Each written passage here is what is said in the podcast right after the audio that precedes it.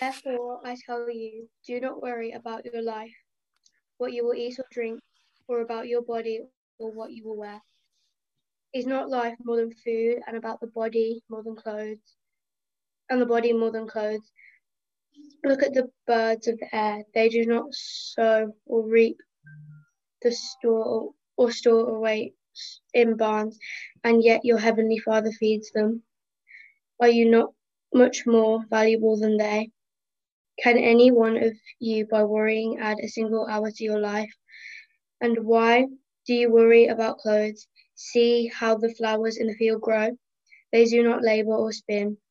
Yet I tell you that not even Solomon in all his splendor was dressed like one of these. If that is how God clothes the grass of the field, which is here today and tomorrow is thrown into the fire, will he not much more clothe you, you of little faith? So do not worry, saying, What shall we eat, or what shall we drink, or what shall we wear? For the pagans run after all these things, and your heavenly Father knows that you need them. But seek first his kingdom and his righteousness, and all these things will be given to you as well. Therefore, do not worry about tomorrow, for tomorrow will worry about itself. Each day has enough trouble of its own. Thank you very much, Hannah. That was beautifully read. Thank you. Um, so today we're going to think about that passage that Hannah's read. Um, John started our series on guidance last week, looking at the big picture. Um, God created us as his masterpiece. And this week, we're hopefully looking at more of the um, practical nuts and bolts. Um, next week, John Arthur will be looking at guidance in the Old Testament, and Leslie Cheeseman the week after will be looking at guidance in the New Testament. Um, and hopefully, this will be useful for us as church as we navigate our future in this world, living with COVID, ELT elections, new minister, um, plus, obviously, hopefully, I really hope that today is helpful for you on a practical, personal basis as well. So, um, just if we could have the, the second slide on the PowerPoint, um, uh, Paul, just go past the first one. What's your biggest worry at the moment? Now, I'm sure I could probably predict, if I was a gambler, which I'm not, but I probably could predict your biggest worry at the moment, uh, which is probably being ill or knowing somebody who is ill from the virus at the moment. Um, but what's your next biggest worry? We'll take that one out of the picture at the moment. What's the next biggest worry that you have apart from this sort of COVID lockdown world we're living in? Um, my guess is that you know you might uh, be thinking of something like health or being made redundant, worry about your children, work, stressful relationship with a family member or friend, caring for parents. Perhaps just add to the chat any that you feel happy to put down. Obviously, don't put down any names or um, anything confidential, but you know, perhaps if you just keep it to that kind of, you know, what what are your biggest worries? Um, just those sort of you know really generic kind of big things like uh, as i say being made redundant worry about children uh, work etc what are our worries at the moment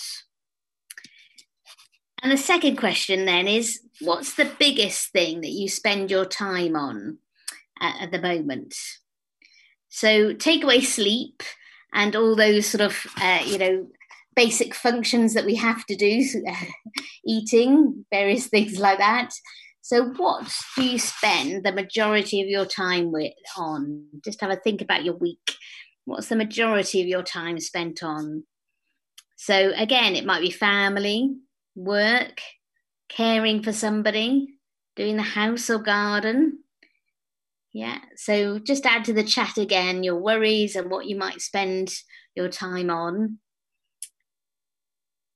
what what are the things that sort of you know that are either your biggest worries or the things that you spend your time on yeah ali's just put down worries her in-laws health um, and obviously time a lot of time is obviously spent on the, the children on the kids just have if, if you're not you know don't worry if you don't putting it on the chat but have a think in your head kind of what what those things are at the moment yeah, time on Zoom. Kate's put the environment, worries about the environment. Christy to do list, yeah, my to do list are, are, similar, although it's got much much shorter since COVID. Yeah, supporting a bereaved friend who is alone. Yeah, Zoom chats, work, stresses, family health, worries, environment, and the arts industry. Absolutely. Yeah, worries not being able to see family or friends, particularly at the moment, as we're in even more of a, a severe lockdown, aren't we? here in Solihull and Birmingham at the moment. So the passage today really is is thinking about time and worry. And Jesus is really saying, surely the birds, you know, have have a lot to worry about, and yet, you know, they are catered for. God looks after them. Um, and I was thinking, you know, when I was thinking about the birds, yes, I just like this black and white image of these birds flying around. Um, you know, at first I was thinking, well, yeah, you know, birds have don't have anything to worry about like we do. They don't have to pay mortgages. They don't hopefully have to worry about the pandemic. They don't have to worry about what car to buy. They don't have to, you know, all these things that we worry about. They don't worry about that. They just have to worry about getting food and not being eaten or killed by a predator bigger than them. Um, and actually, God always looks after those birds. You know, they always have enough to eat. The world provides for them. And worry is debilitating. You know, nobody works harder than, for a living than a bird, but birds don't worry yet. The Heavenly Father looks after them. Worry is useless. The past cannot be changed and the future cannot be charted. Therefore, we need to learn the lessons from the birds about the peace that should mark us as believers. Jesus wasn't saying that people shouldn't think about these concerns, he was challenging them not to prioritize their worries. Instead of making today's needs their concern, he challenged them to seek God's kingdom first, to make God's rule a priority in their life. It wasn't Jesus' intention to dismiss legitimate concerns about daily needs. His point was that every single day comes jam packed with things to worry about. If we're not careful, these matters will crowd out kingdom interests. By putting the kingdom first, the people could stay, you know, aligned right with God while still meeting their daily requirements. And I think when we think about guidance, this throws up a kind of tension around guidance, the gap between rich and poor, you know, the poor in various parts of the world, their main priorities are finding food to eat, looking after their families, and trying not to die. Us in the first world, we actually have so many decisions that we would never have had perhaps 50, 60 years ago. The immense choice of fruit and veg in our supermarkets, to the variety of cars to choose from. Today, we have such freedom of choice but often I think that makes decisions much more complex. And I think you'll find that sometimes there is contradictory advice around guidance. One person might say, Well, love God and do as you wish.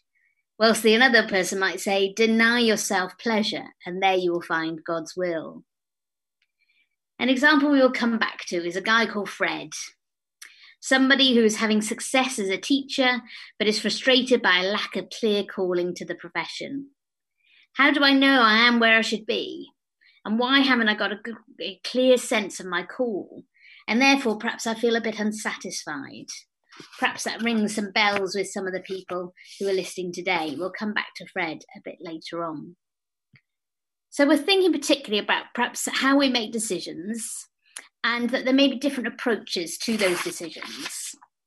So, you know, for example, I would say there's some very clear um, guidance about things that are against God's law and we're told about in the Bible. For example, adultery. We know that this is harmful um, to all parties involved and it's a no brainer. We shouldn't even need to pray about this. We should know that this is wrong. But I think the more complex decisions are often the personal decisions what job to do, who to marry, where to live, where to go to church, how to spend your time or money. And so when we think about God's leading, we might think about these five things that might help us um, to make decisions and to hear God's voice and to, to um, respond to his leading in, his, in our lives. So, Paul, if you can put up the next slide, that'd be great. So, we've got these five things, and I've nicked these um, from the Bible in one year. Um, who uh, Gumbel, who um, does the uh, Alpha Course HTB. Um, so he used these five things when he was talking about guidance for one of the, the sort of Bible in the year um, sort of passages. So we've got the commanding scripture, the Bible, the compelling spirit, the Holy Spirit, the counsel of the saints, the church, common sense, reason, and circumstantial signs, providence. Uh, so I'm not going to go through all five of these because um, a couple will be picked up, I think, in the next couple of weeks as well. So, Bible, firstly, as Christians, we should have a good knowledge of the Bible and, and should be um, careful to not take passages out of context. Um, you know, we will not find a passage, I will not find a passage saying, Bernice, you should buy an Audi A3. You know, it doesn't work as a crystal ball, but it will help us know God more and align ourselves more with who God is and where his heart is. Secondly, the Holy Spirit. As Jesus walked in this close relationship with God, studying the scriptures and teaching the truth, the Holy Spirit, the Spirit of truth, um, in John 15 26, it talks about prompted him with words of extraordinary wisdom. So we have the Holy Spirit who gives us wisdom. Thirdly, the counsel of others. So talking to other wise people. This allows for the opportunity for people to expose any bias or blind spots we have. People who know us well, who are wise. I doubt that we can ever make decisions with pure uh, motives. We are imperfect people. Um, and we will have, uh, you know, sort of uh, inner motivations that might, you know, be taking us in certain directions. And I think this is inevitable, but we should ask God to give us an overriding desire for his honor and glory that we may be able to judge well and also as i say use the counsel of people around us um, to help uh, negotiate those bias or blind, blind spots. Common sense we'll talk about a bit later on. And then signs i think over the next couple of weeks we'll hear quite a lot bit more about how signs were used particularly in the bible to guide people um, uh, as i say over the next couple of weeks Thanks, Paul. So I think an important distinction to make is that there's a difference between God's future plan and his present wish. The Bible does not teach that knowledge of the future is necessary or even helpful for intelligent decision making. Often the Bible is teaching about God's present will for us and our behavior, whether we choose to obey or not. The Bible indicates that God's immutable plan will be carried out regardless of our cooperation Thus, Jesus was delivered up by the deliberate will and plan of God to be crucified on a cross. If we did know our future, we might have no opportunities to grow our faith and to be asked to trust Him for each moment. I think some of us might get a prophetic sense um, and, and call to something, but I think this is more unusual than usual. So, one of the passages that we looked at quite recently really was the shepherd and the sheep, the, the sort of the picture in John 10. The sheep hear his voice. He calls them by name. He knows them. They know his voice. We, like sheep, may have very little sense of where we, we are going, but our shepherd knows us and sees the bigger picture. So I'm going to show, well, I'm going to get Paul to show a video clip in a second. And there's a Christian series called Chosen on YouTube and various other platforms. You can download it. It's an American crowd um, funded project. There are eight episodes so far, um, but they're on. They're working on more at the moment. Um, and it's a lovely, it's a beautifully sort of um, written series. It's it's about sort of Jesus um, and taken from the perspective of those who um, came into contact with him. So very much kind of, you know, the people around him, how they saw him and, and what their lives would have been like um, when Jesus came into the midst of those. And I, I, thought this clip, I saw this this week and I just loved it. And I thought this clip's tied in really well with hearing Jesus's voice. It talks about Simon Peter, who was the uh, fisherman at the time. Um, and he had seen Jesus already work in power. So he had seen the power of who Jesus was, and he called him rabbi, he called him teacher. Um, and this is the miraculous catch of fish. Um, so it's about four minutes. So we're just going to watch this and then just have a think about the end of the what what Jesus says at the end of this passage. So thank you, Paul.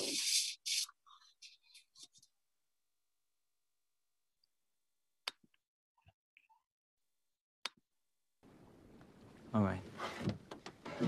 That's your word.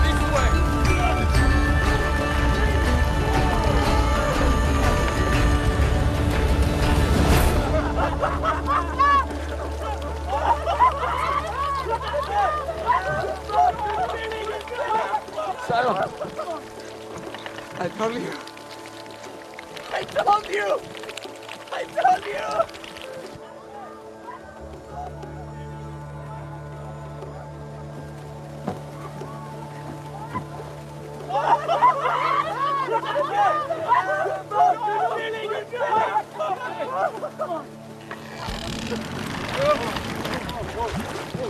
boat, it's still get out! Need to get out!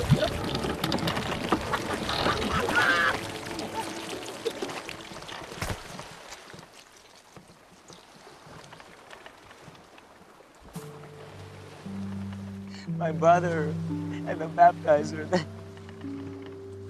You are the Lamb of God, yes? I am. Depart from me. I am a sinful man. You don't know who I am and the things I've done. Don't be afraid, Simon. I'm sorry. We, we've waited for you for so long, we believe. But my faith, I'm sorry. Lift up your head, fisherman.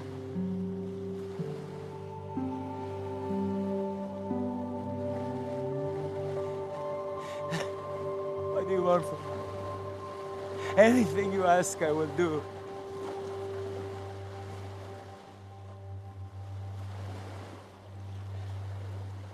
Follow me.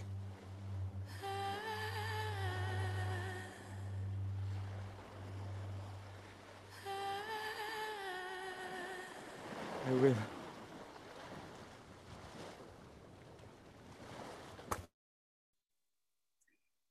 Thanks, Paul. Um, hopefully you saw it a bit. It was a bit buffering on my end, which might be my internet, but um, I'd really uh, recommend having a look at the the eight episodes, which take sort of different aspects of um, people who encounter Jesus. Really, really good. And the end of that clip ended with Jesus saying, "Follow me," uh, and Simon Peter says, "I will." Um, a simple yet life changing request. And this is, you know, definitely the definition of seeking first the kingdom of God. We may not all be called to leave our lives and jobs, but Jesus says, Follow me to all of us. And are we willing to follow the shepherd? In Romans 12, 2, um, it talks about do not conform to the pattern of this world, but be transformed by the renewing of your mind.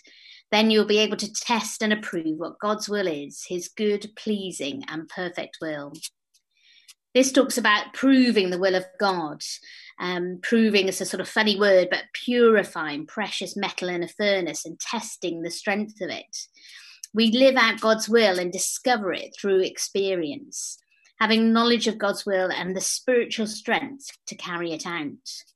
I should constantly strive towards an attitude of yielding, openness to will of God, to the will of God.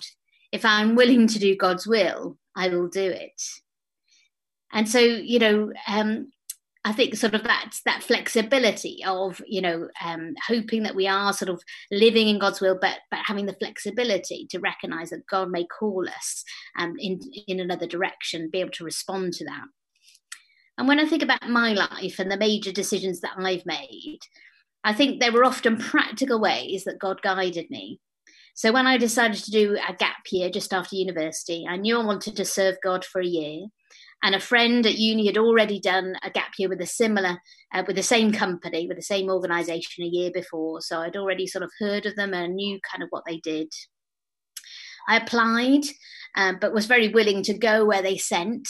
Um, they they chose they decided they sort of interviewed you looked at your skills and strengths and then decided where you should go uh, so obviously I prayed, they prayed, they looked at my skills, and then they decided to send me to Belfast, which was a fab year. I had a Belfast working for a church over there, uh, an Anglican church over there.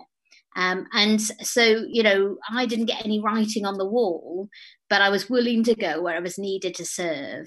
And when I got there, um, you know, I, I, I, had a really lovely year, really enjoyed sort of everything I did. Um, and actually, that year kind of guided me in terms of my future direction because it was there that I kind of first thought, oh, you know, working for the church might be something that I might like to do. And so, 20, oh dear, a long, a long time further on, probably 25 years later, you know, here I am. So, you know, God worked even through um, that gap year in terms of my future direction as well. So going back to the example of Fred, remember Fred, who I talked about a bit earlier on, a teacher who perhaps was kind of thinking, well, you know, I'm here and I'm, you know, it's okay, but am I really doing God's call? I think sometimes we think just because there aren't any big bangs or amazing miracles happening every day, um, that we need to be somewhere else, that perhaps we aren't where God has placed us and called us. But I think God has placed us, particularly, you know, I would perhaps suggest to Fred, you know god has placed you in that place in that school to be a light to shine like jesus and be an influence and you probably don't even realize the impact that you have had on numerous children or young people over that time um, but also for Fred to pray about seeing where God may be guiding him every day, that God may be um, leading him to the people that he might want him to come alongside and befriend and talk to and pray for in his um, scenario. Um, but even if Fred did choose to change career and decide that there is a plan B instead of a plan A, I think God can still work through those changes in situation. Um, I think God is often looking for us to be willing and obedient and to love Him. If we feel that we don't have wisdom, then we should ask for it. James 1 5 to 6, verses 5 to 6 says, If anyone lacks wisdom, let them ask God, and it will be given to them. I think all of us lack wisdom, as in, you know, it's something that we can always do with more of. And so, you know, every day, why not ask God for his wisdom to show you his will, to show you that um, in your day, um, God is in that and will be guiding and leading you through that day. I don't think we should waste time asking God to help us choose shall I wear a green or a blue shirt today? Shall I have an apple or an orange? I think God gives us common sense for those things but in a good rhythm of prayer every day that includes thanksgiving, petition, confessions of sins, and intercessory prayers for others, then I think we should include that prayer for guidance for our day. God, guide me in my, in my day, guide me in terms of what you want me to do today.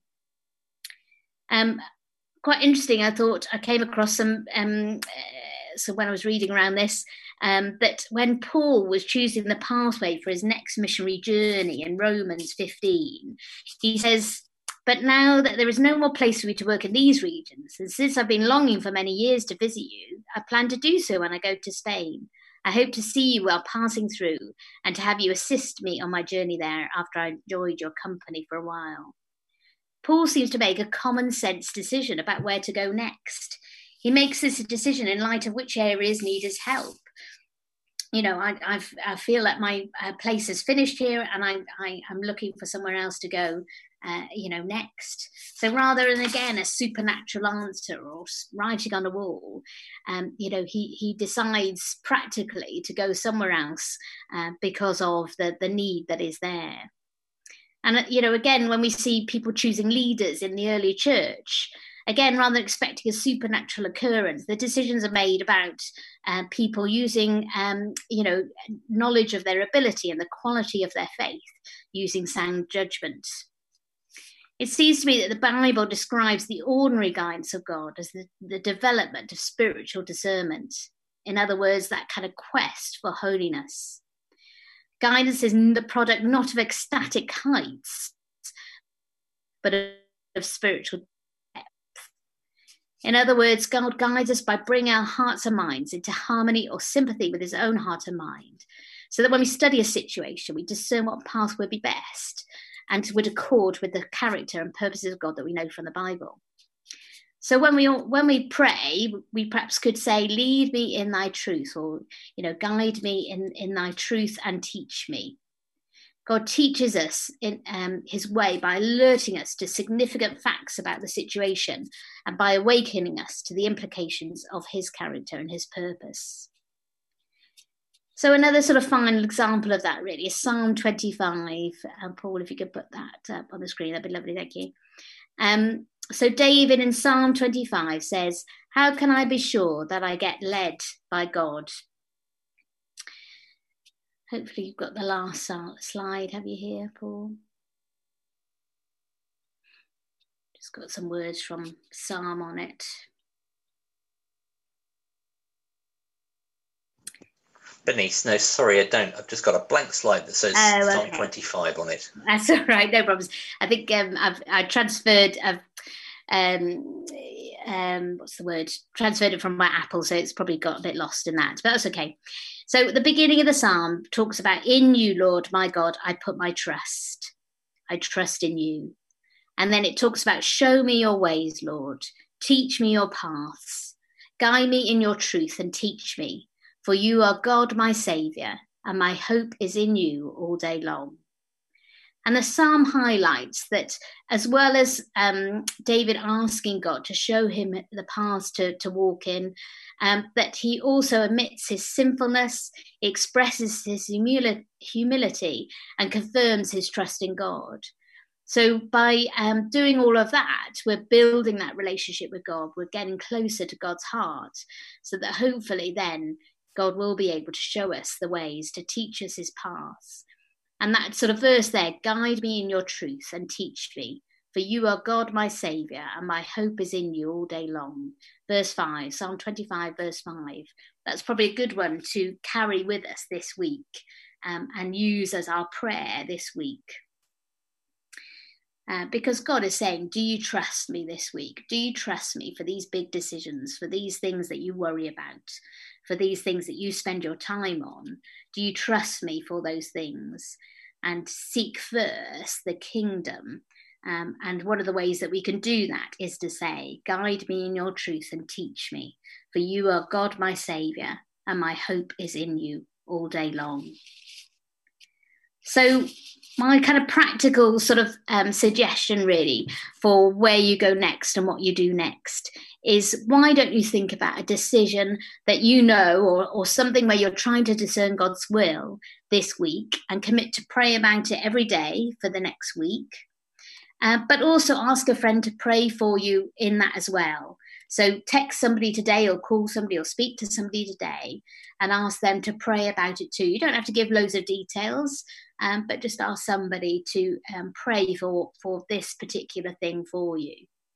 Um, and so over the next week, pray for um, your um, decision and your friend's decision, um, and then come back together at the end of the week and discuss and just see if there's anything that has been, um, if you feel there's any sort of verse or or something you feel that you've been given that you might want to share back with your friend or um, you know sort of something that, that where you felt that god has led you or guided you um, when you've been praying about that particular decision. So you know the why don't you is why don't you think about a decision or a, something where you want to discern god's will this week uh, pray about it every day and also ask a friend to pray, but also pray for that friend's request so that you're both praying together for two things and then um, have a chat about it at the end of the week and see where God might have been working we are going to be doing a service, as I say, for um, next week. As I say, John Arthur will be speaking on Old Testament guidance. The week after, um, uh, Leslie will be speaking on New Testament guidance. But the week after that, um, John and I will be just coordinating a service where hopefully we'd love to have four or five testimonies of kind of three, four minutes length about kind of decisions that you've been discerning God's will about and how God has been guiding and leading you. And so, you know, do have a think and, a, and pray if, you know, that could be you and, you know, do contact us and let us know. You know, I think it's always really helpful when others talk about the process of what they've done and how God has spoken to them. Um, because I think that really helps others then sort of, you know, think about how God works and also, you know, just to be really encouraged by that as well. We can be really encouraged by God working in each other's lives. So do have a think and pray about that. So I'm going to pray now as we finish. And as I say, please do pray over this next week and please let us know next week how you get on. That would be really helpful. So let's pray. Lord, we thank you for those words from Psalm 25. In you, Lord, my God, I put my trust. I trust in you. Show me your ways, Lord. Teach me your paths. Guide me in your truth and teach me, for you are God, my Saviour, and my hope is in you all day long. Lord, we pray those words for each and every one of us that's here um, for this week. And I pray that you would speak to us through the various means that we've talked about through the Bible, through prayer, through your Holy Spirit speaking to us, through common sense, through perhaps signs, um, through the counsel of others. We pray that you would help us to make decisions to discern your will and to trust you um, for your care for us, just as you, you trust and care for those birds. We want to say that we trust in, in you and we trust in you for your faithfulness to us. Lord, thank you for your faithfulness. We ask this in your name. Amen.